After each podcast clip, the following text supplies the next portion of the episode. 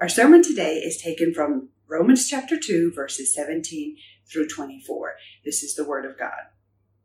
But if you call yourself a Jew and rely on the law and boast in God and know His will and approve what is excellent because you are instructed from the law, and if you are sure that you yourself are a guide to the blind, a light to those who are in darkness, an instructor of the foolish, a teacher of children, having in the law the embodiment of knowledge and truth. Then you who teach others, do you not teach yourself? While you preach against stealing, do you steal? You say, you who say that one must not commit adultery, do you commit adultery? You who abhor idols, do you rob temples? You who boast in the law, dishonor God by breaking the law. For as it is written, the name of God is blasphemed among the Gentiles because of you. Thus says the Lord. Father, thank you for your word. Thank you, Lord, for your Holy Spirit, which illumines our minds and our understandings. We pray, O oh Lord, that you would bless your word to our hearts today and that you would grant us wisdom, Lord, to apply it to our lives. We ask these things in Jesus' name. Amen. Bernie Madoff was an investment banker, stockbroker, and executive chairman of the NASDAQ stock market in the early 1990s.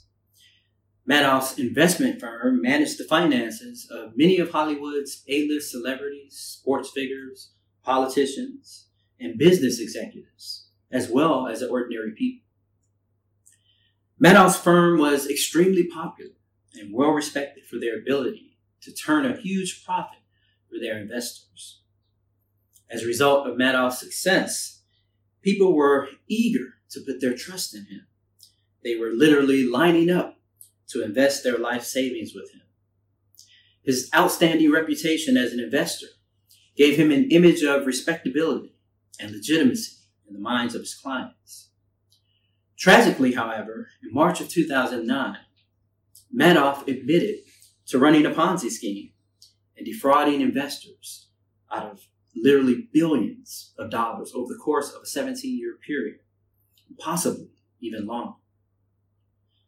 Madoff's hypocrisy had wide ranging effects as thousands of his clients' lives were ruined, many families destroyed, including his very own.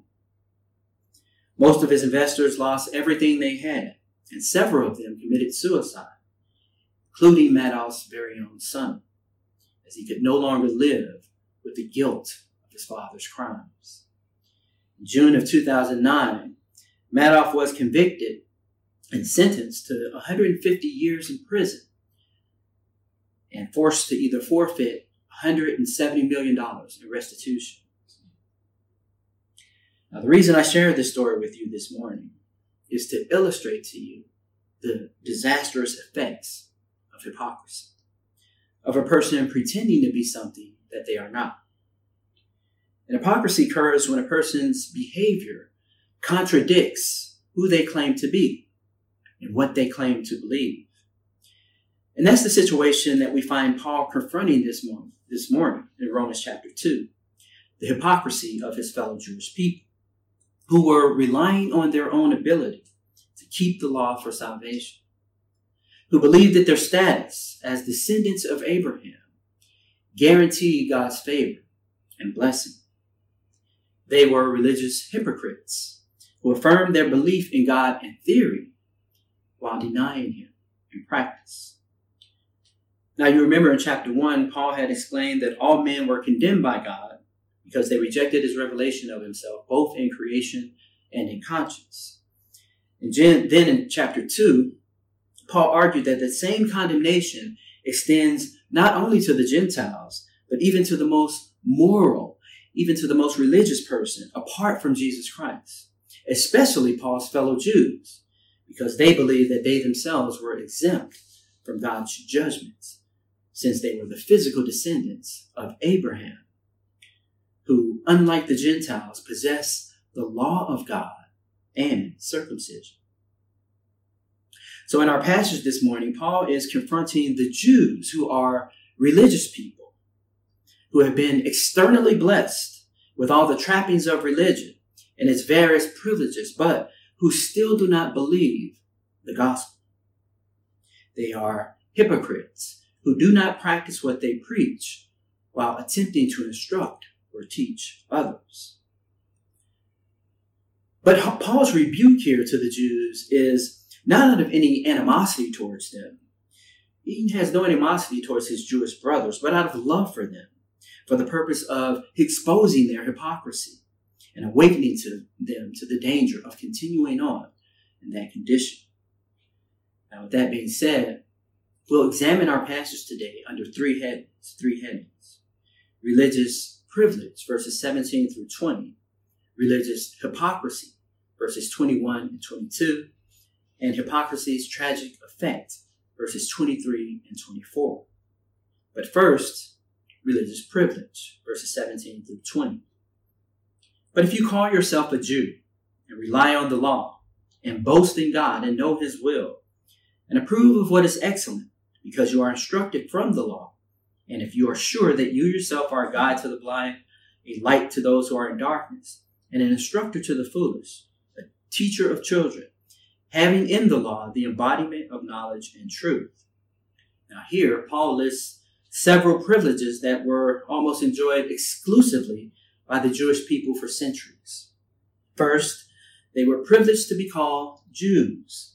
The term Jew in verse 17 comes from the Hebrew word for Judah, which, if you remember, was one of the original 12 tribes of Israel.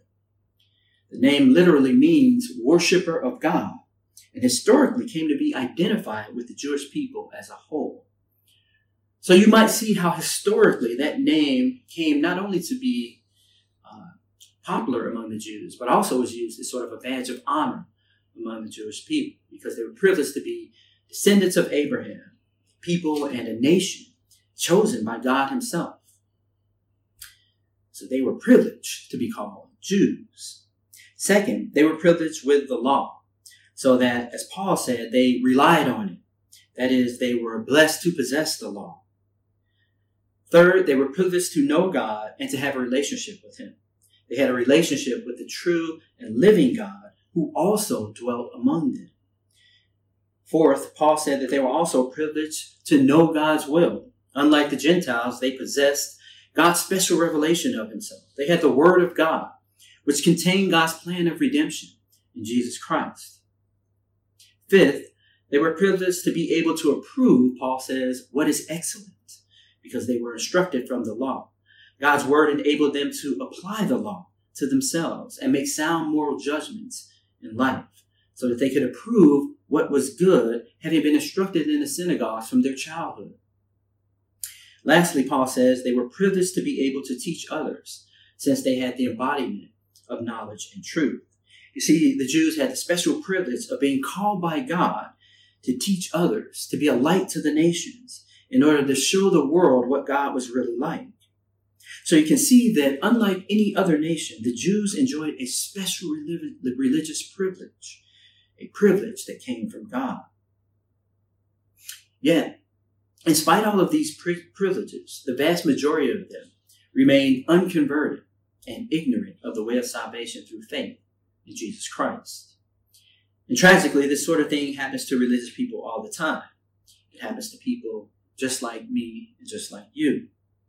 You see, like the Jews, we also enjoy many of these same privileges that are listed here by Paul today. We are called Christians. We have a unique relationship with the true God. We are privileged to have the Bible so that we know God's will and can approve what is excellent. Having been instructed in God's word, we also teach others. So if Paul wrote to us, it would probably sound something like this. Okay, you call yourself a Christian and you rely on Reformed theology. You boast in God and claim to know his will. You approve of what is excellent, being instructed in the Reformed faith. You trust that you have the purest form of doctrine among all other denominations. You are instructors to the foolish and teachers to children, having not only the embodiment of truth, but also truth itself. You then, you Reformed Christian, who dare to teach others, do you not teach yourselves? You who teach that we must glorify God above all things do you glorify God yourself? You who teach the necessity of regeneration for salvation, are you regenerate yourself? You see, what Paul is implying here is that it's very possible for a person to have all of these religious privileges and yet still remain unconverted. That's a scary thought. That touches us all as Christians. Because we are a people who are very religious. You see, what Paul is saying is that our religion, our church membership, our baptism, our theology, our reformed convictions, as well as our repentance and faith, none of these things, Paul says, can be the basis of our righteousness in the day when God judges the secrets of men by the Lord Jesus Christ. If they are, then tragically, we too will be condemned along with all the other hypocrites. You see, there's a world of difference between possessing religious privileges and possessing saving faith. Now, don't get me wrong. I'm not saying that there's anything inherently wrong with religious privileges in and of themselves. In fact, it's quite the opposite. They're a great blessing from God if used correctly. He himself commands us to take advantage of the privilege of training up our children in His Word. He commands us as individual believers to take advantage of the means of grace and so on. And all these privileges are a means that God uses to create faith and repentance in the hearts of His people. Unfortunately, however, having these privileges also creates the opportunity for them to be neglected, abused, and distorted by sin. So what Paul is saying here is, listen, if you abuse or neglect the religious privileges that God has graciously bestowed upon you, you are in grave danger of being a religious hypocrite. That's what Paul wants to explain to us in verses 21 through 22. So let's look at our second point religious hypocrisy. You then who teach others, do not teach yourself. While you preach against stealing, do you steal? You who say one must not commit adultery. Do you commit adultery? You who abhor idols, do you rob temples? Since verse 1 of chapter 2, Paul has been convicting the Jews on the basis of God's law that they themselves were unable to keep it. They were hypocrites who were judging others wrongly. And here in verses 21 through 24, he points out three specific ways in which they themselves violated God's law. Verse 21b, while you preach against stealing, do you steal? Verse 21a, 22a, you who say that one must not commit adultery, do you commit adultery? Verse 22b, you who abhor idols, do you rob temples? In other words, what Paul is doing is cleverly accusing the Jews of violating the eighth commandment against stealing, the seventh commandment against adultery, and the second commandment against idolatry. Now, while I don't believe that there's any specific meaning to the way that these commandments were arranged by Paul in the text, I do believe that Paul chose these particular commandments for a reason and not just randomly out of all the other Ten Commandments. Why do I believe that? You see, Paul's goal in the first three chapters of Romans was to demonstrate logically how both Jews and Gentiles are all under sin and likewise guilty of violating God's law. In fact, he even accuses them of committing the very same sins as the Gentiles in verse 1 of chapter 2. So the Jews would have been horrified at the notion that they were guilty of the exact same sins that characterized the lives of Gentiles. They would readily affirm that the Gentiles were immoral, idolatrous thieves, but they would never consider themselves to be guilty before God of committing the exact same sins. But listen to Paul's description of the sins that characterize the Gentiles in Romans chapter 1 verse 22. They exchanged the glory of God for it, the glory of the immortal God for images resembling mortal man and birds and animals and creeping things. You see, exchanging God's glory and giving it to created things is a form of stealing. Again, verse 24, therefore God also gave them up in the lusts of their hearts to impurity, to the dishonoring of their bodies among themselves. Here, Paul accuses the Gentiles of various forms of adultery and sexual immorality. And finally, in verse 25, they worshiped and served the creature rather than the creator. Thus, they were also guilty of idolatry. So, here in these verses, Paul condemned the Gentiles of stealing, adultery, and idolatry, which are the same sins that he now accuses the Jews of in our passage today. Paul doesn't stop there because he now wants to show them exactly how they commit these three sins that he just listed. Verse 21b While you preach against stealing, do you steal? You see, like the Gentiles, the Jews were also guilty of stealing by doing things like withholding their tithes and offerings from God. Malachi 3 8 Will a man rob God? Yet you are robbing me. But you say, How have we robbed you? In your tithes and contributions. The Jewish historian Josephus also tells us that there were various scams that the Jews used to embezzle money from the temple. Paul continues in verse 22 You who say that one must commit, not commit adultery, do you commit adultery? Again, just like the Gentiles, the Jews also committed adultery. Because while they may have kept themselves from committing the physical act itself, they were content to indulge in lust in their hearts. You remember the words of Jesus in Matthew chapter 5 that everyone who looks at a woman with lustful intent has already committed adultery with her in his heart. And lastly, in verse 22b, Paul says, You who abhor idols, do you rob temples? Now, the very fact that uh, the Jews would rob pagan temples implies that they were coveting the profits from the things that they stole. And might I remind you that Colossians 3 5, Paul says there that covetousness itself is also a form of idolatry. So we can clearly see that according to Paul, the Jews, in spite of their many privileges, were essentially no better off than the Gentiles, because before God, they too were guilty of the exact same sins that they judged in the Gentiles. But even though Paul is speaking to his own people, to Jewish people, I want to make it very clear that he's speaking here to us as well, to all religious people who profess to know the true God. And in a very real sense, all of us are hypocrites at the very core of our being. And none of us, as Christians, are what we should be. You see, our natural tendency is to read these verses and to cut ourselves some slack, even though we pass judgment on others for the sins that we ourselves commit. But you see, we too are guilty of the sins of idolatry, adultery, and stealing before God, before holy, righteous God. We commit these sins, you see, on a spiritual level. We commit spiritual idolatry in our hearts when we covet and lust after the things of this world and place them first and foremost before God in our hearts. Things like wealth, financial prosperity, beauty, or our physical appearances. We also commit sexual immorality by watching porn and lusting after members of the opposite sex. And as we do these things, we too are guilty of stealing from God and robbing Him of the glory that He so richly deserves.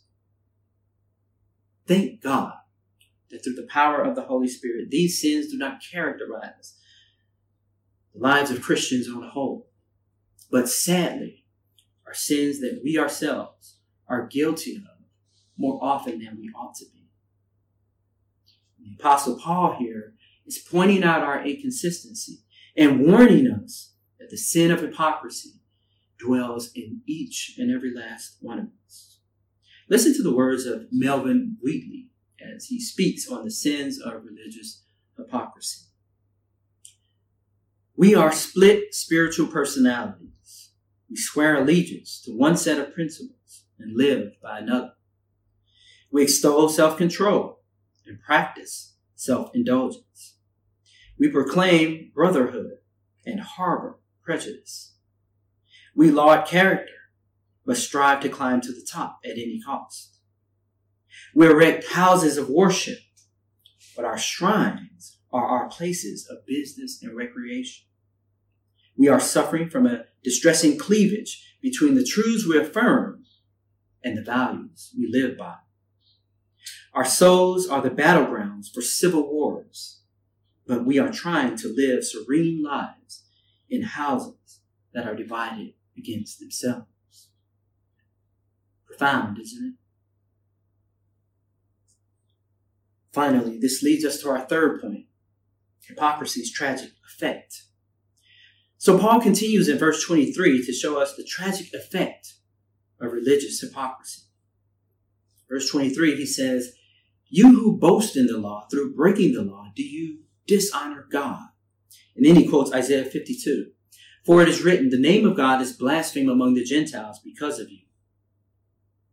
Isn't it a terrible thing that the consequence of our hypocrisy is that we dishonor God and ruin our testimony as Christians? Stuart Briscoe tells the story of a co-worker who embezzled a large sum of money from a bank that they both worked at. This co-worker also happened to be a preacher. The reason that he embezzled the money was that he had two wives and two families that he himself had to support. And after being caught, he had the audacity to ask if he should still preach on Sunday. Briscoe goes on to say that not only did his fellow co-workers despise this man, but they were also quick to dismiss the church that he belonged to as a bunch of hypocrites, and the gospel that he professed to believe as hogwash, and the God that he claimed to serve as non existent. You know what? They were right. That man's religion, that man's church, and that man's God were all non existent. You know, as Christians, our credibility with unbelievers takes a very long time to build, but unfortunately, a short time to lose. And that's what it's, that's what's at stake when we dishonor God by living and acting hypocritically as Christians. We damage our witness to unbelievers. You see, if you're a Christian, you have no choice. The Bible doesn't recommend that you be a witness for Jesus Christ. The Bible says that you are a witness for Jesus Christ, whether you like it or not. So the question is, are you a good witness or bad one? There are only two options. Your witness is either good or bad. And Paul is reminding us here that all of us are witnesses for the gospel. And therefore, we ought definitely to make it count.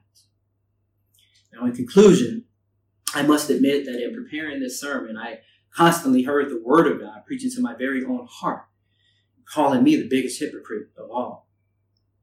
But it's also that very knowledge of my own heart that keeps me running to the Lord Jesus Christ daily in order to confess my sins and to turn to Him for forgiveness. You see, our religious hypocrisy is just one of the many sins that the Lord Jesus Christ bled and died for on the cross of Calvary.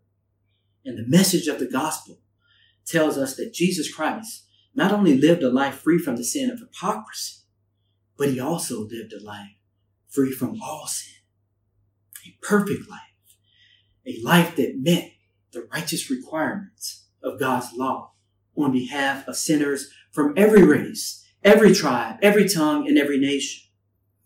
Brothers and sisters, my prayer today is that as Christians, God would bless us to use our religious privileges wisely as a means to see the beauty of the Lord Jesus Christ and to cherish his work of redemption on our behalf. Let us pray. Father, thank you for the Lord Jesus Christ. Sadly, Lord, in our hearts, we know that we are hypocrites deep down inside. But we thank you, Lord, that Christ died for the ungodly, hypocrisy included. We ask, Lord, that you would apply all the means of grace to our hearts, Lord, that we may not abuse our privileges, but that we may cherish them, Lord, and see them for what they are a means, O oh Lord, to show us the Savior, the Lord Jesus Christ, who died for the sins of the world. Father, thank you for his life, death, and resurrection. In his name we pray.